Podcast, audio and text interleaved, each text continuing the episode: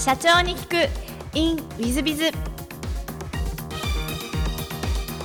本日の社長に聞く。In ウィズビズは株式会社ナッティスワンキーホールディング。代表取締社長伊関裕二様でいらっしゃいます。まずは経歴の方をご紹介させていただきます、えー、1995年、えー、株式会社クレメント入社。2001年有限会社ナッティスワンキー現株式会社ナッティスワンキーホールディングス、えー、取締役に、えー、ご承認なさっていらっしゃいます。えー、2007年にはあ当社の取締役社長にご就任、えー、そして、えー、代表取締役社長にご就任され、2019年には東証マザーズグロース、今現在のグロース市場に上場している上場企業の社長様でいらっしゃいます。一関社長様、よろしくお願いいたします。よろしくお願いします。えー、まず最初のご質問なんですが、ご出身はどちらでいらっしゃいますでしょうか？出身はですね、まあ、あの東京都の多摩市っていうところが長いんですけど、まあ、ちょっとちっちゃい頃は父親が転勤族だったっていうのもありまして転々としてたんですね。生まれたのはまあ愛知県で生まれて、なんか幼稚園の時は九州の宮崎にいたりして、まあ、結構転々としてたんで、まあでも中学2年生から、えっと、まあ東京に定着したっていう感じですね。なるほど。小学校も転勤族でいらっしゃいますか？そうですね。小学校も結局3つ行ってるんで、はい、転勤してましたね。なるほど。で、まあ、6年生とかの時に父親があの家を買いまして、東京都の多摩市に。まあ、そこからあの家族で引っ越すんじゃなくて、父親だけ単身赴任で 移動するっていう、はい、そんな感じになりました。なるほど、ありがとうございます。小学校時代の思い出なんてございますでしょうか？そうですね。まあ結構やっぱ常に転校生みたいな感じだったんで、まあいろいろなんかその中でこうコミュニティにどう溶け込むかとか、そういうのなんか小学校の頃からなんか考えてた記憶はありますね。はい。なるほど。ありがとうございます。えっ、ー、と、中学時代はどんな少年でいらっしゃったなんて覚えてらっしゃいますでしょうか？いや、もう本当に特に特徴もないというか ごく普通の、まあ、そんなに勉強が好きだった方じゃないんですけど、まあ、そんなに極端にあの勉強しなかったわけでもないし本当に成績とかももう普通ぐらいの感じで、はい、もうごく普通の中学生でした。部活動とか何かなさってらっしゃらなかったんですか？まあ、中学の時は部活動してなかったんですよね。はい。じゃあ、帰宅部で、はい、普通にな少年って感じでいらっしゃるんですね。そうですね。はい。もう普通の少年でした。はい。ありがとうございます。えっと、高校は東京都内の高校でいらっしゃいますか？高校は東京都内ですね。はい。都立高校に行ってます。なるほど、なるほど。えっと、高校時代はどんなことして過ごしたなと思いでございます高校時代は、あのまあ、中学生の時に、あの部活入ってなかったんで、高校入ったら何かやろうかなと思って、えっと、バレーボール部に入って、まあ、そこでまあバレーボール部3年間続けて、まあ、そんな高校生活でした。はい。まあ、あとアルバイトとかも結構してましたけど、部活とアルバイトみたいな感じで。なるほど。なんかバレーボールを急に選ばれた理由っていうのは何かお好きだったとかそういうのですか？いや、なんか好きだったわけじゃないです高校から始めるのに、ちょっとサッカーとか野球とかバスケとか人気スポーツだと、なんか試合にこれは出れないだろうなと思って。なんか、変、なんかバレーボールってちょっとまあ当時まだマイナーだったんで、やってる人も少なかったですし、なんかバレーボールだったらいけるんじゃないかみたいな、そんな単純な考え方、バレーボールにしました。割とそこら辺は戦略的でいらっしゃる。そうかもしれないです。ありがとうございます。えっ、と、大学はどちらにお住みになりましたでしょうか？大学はですね、明星大学っていうところにあの入ったんですけど、まあもうすぐ行かなくなっちゃって、まあまあ、もうそのまますぐ中退したっていう感じです。はい。ななんかこう、大学をちょっと行って行かなくなった理由っていうのは何かございました？なんかいくつかあるんですけど、まあ、まず一つはやっぱり結構高いお金入ってる、払って勉強しに行こうと思ってたのに、なんかみんな勉強する気がなかったんですよね。えー、まあ、あと、まあ、当時はまだネットとかなくて、こう、学校に掲示板っていうのがあって、まあ、そこで休校とか、なんかそういうのが分かる当、日の予定が分かるみたいな感じで、まあ、朝早く起きて一生懸命 学校に行ったら、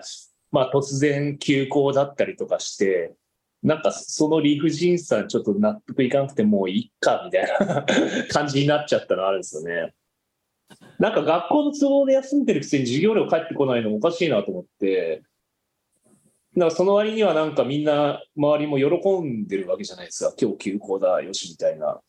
でもこれがなんか社会に出たりね、あの高校生で塾行ったりするってめちゃめちゃお金がかかって、そんなこと許されないはずなのに、なんで大学だけはそんなことが許されるんだろうと思って、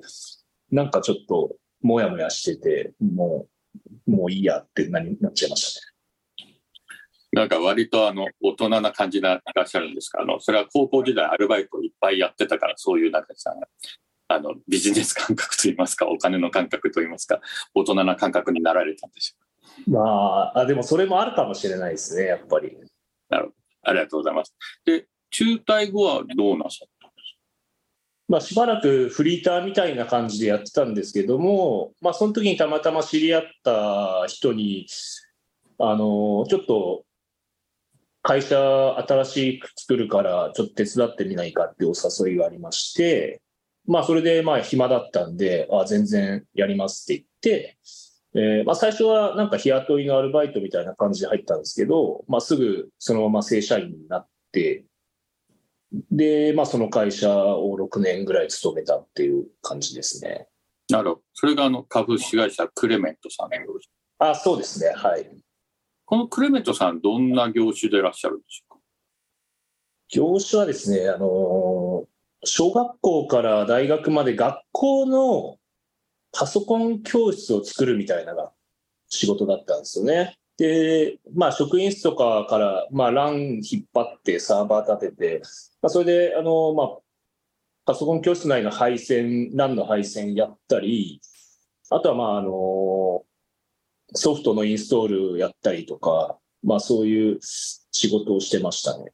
何かそのクレメントさんで学ばれたとか思い出とかそういうのはございませんでしょうか？まあそこの仕事に限らず結構なんか、まあアルバイトも含めてそれぞれ勉強にはなったんですけど、まあそこの会社も少人数でやってたんですけど、まあ結構やっぱり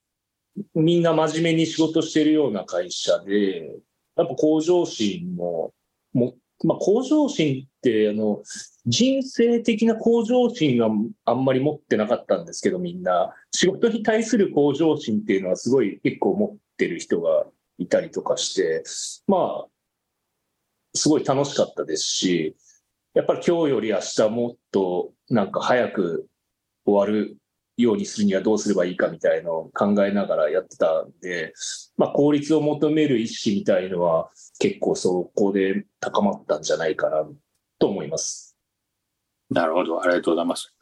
で、その後、えっ、ー、と、ナッティ・スワンキーさんに移られた感じでいらっしゃいますか？まあ、移られたというか、まあ、一緒に会社作ったっていう感じなんですけど、今のですね、副社長が、はい。あのまあ、高校を卒業してラーメン屋で修行しててですね。で、まあ、私、あの、そこのラーメンがすごい好きで、本当にもう多い時だと週5とか、週5回とか 食べに行ってたんですね。で、まあ、あの、顔とかはやっぱり常連だったんで覚えてて、で、まあ、たまたまあると別のところで会ってですね、まあ、それで、まあ、話すようになって、まあ一緒に飲み、まあ僕サラリーマンやってて、まあ彼はラーメン屋で働いてて、まあたまに飲み行ったりして、まあ将来の夢を語ったりとか、まあそういうのがあったんですけど、まあその時にまあ彼もラーメン屋でやっぱり将来独立したいっていう思いがあって、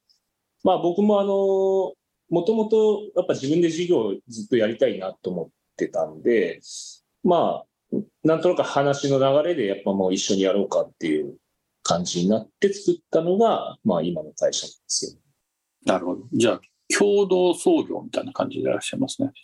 まあそうですね。はい。なるほど。何かその独立するときにその怖さとかそういうのはございませんでしたでしょうか？うんまあ僕は特に、あの、失うものがなかったね。だから一流大学出て、ね、いい会社入った人だといろいろ失うものがあるんでしょうけど、まあ僕の場合はもう、あの、そういうものはあんまりなかったんで、まあ怖さっていうのはそんなになかったですね。なるほど、ありがとうございます。当初よりちょっと上場は目指そうぜみたいな話はしてらっしゃったんでしょうか？いやいやいや、もう本当夢にも思ってなかったですね。はい。当初から、えっと、飲食店経営で、もう飲食店一本で行こうみたいな、そんな感じでいらっしゃる。うん、そうですね。まあ僕らにできることって何だろうって、あの考えてた時に、やっぱり飲食店、まあ本当食べ行ったり飲み行ったりするのも好きでしたし、で、まあ創業はやっぱりラーメン屋さんだったんですよ。まあ僕は当時、あのまだ雇われ、サラリーマンやりながら手伝ってたんですけど、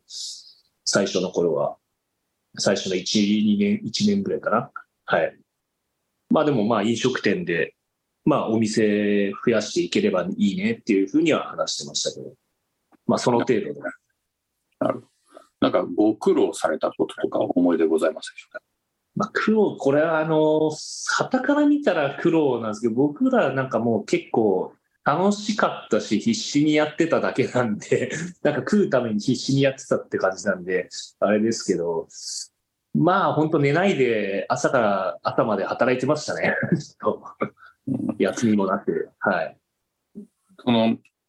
なんでしょう、こう働くことというか、会社を大きくしてくることには、あの、対しては、すごくワクワクするみたいな、そんな感じで、一生懸命働いた感じでいらっしゃる。うん、そうですね。ワクワク。まあでも、その時にもよるんですけど、やっぱりちょっと停滞した時なんかは、まあやらざるを得ないからやってるみたいな感じになっちゃう時もありますし、まあでも絶対将来いつか会社を大きくしてやろうっていう、この反骨精神みたいなのを持ちながらやってた気はしますね。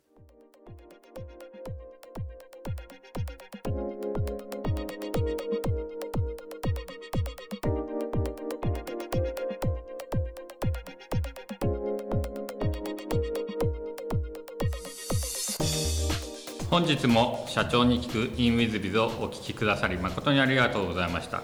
えーこの番組は2017年1月から毎週配信を続けております。これまでにたくさんの成功社長成功経営者のインタビューをお届けしてまいりました。その内容はすべてテキスト化いたしまして私ども WizBiz が運営するウェブサイト経営ノートでも閲覧いただけるようにしております。音声だけでなく文字で読み返すことで新たな発見や気づきがあり皆様の会社経営に役立つヒントがきっと見つかるのではないかと思いまして、えーサイトの方にもさせていただいてます。ぜひネット検索で経営ノートスペース社長インタビューと入力いただき経営ノートのサイトをご覧になっていただければというふうに思っております。本日の社長に行く e ムイズではここまで。また来週。